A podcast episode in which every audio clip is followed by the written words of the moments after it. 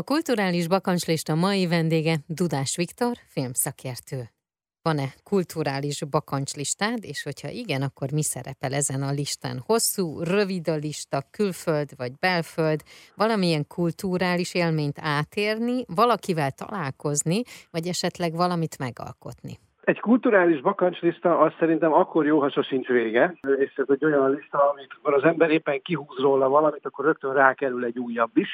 Például így vagyunk Nápolyjal és Pompejjel, mert már évek óta tervezzük családilag, hogy elmegyünk és megnézzük az egykor hamuval betemetett páros maradványait, de sajnos a Covid közbeszólt, az idén meg a szabadságolási ütemterv az nem feltétlenül teszi ezt lehetővé, de nem adtuk föl például. Tehát ez az egyik olyan, amit már nagyon-nagyon szeretnénk. Nekem személyesen nagy kedvencem az, hogy eljutni egyszer valahogy New Yorkba és a Metropolitan Múzeumot végigjárni úgy, hogy az embernek nem kell rohannia és végig nyugodt tempóban nézheti. De egyébként Magyarországon is vannak olyan múzeumok, a Nemzeti Galéria, vagy például a Szépművészeti Múzeum, ahol az időszaki kiállításokat mindig nagyon-nagyon lelkesen figyeljük, de ugyanezt tesszük Bécsel is, hogyha úgy van, akkor Bécsbe is kirándulunk egy vagy két napra, hogyha ott van egy időszaki kiállítás. Például a Nemzeti Galériában így láttuk legutóbb a Színyei Merse kiállítást, vagy most a Szépművészetébe ugyanígy tekintettük meg a Bosch kiállítást, amelynek az elejére a kiváló Rófusz Ferenc barátom készített egy nagyon érdekes animációt, úgyhogy ha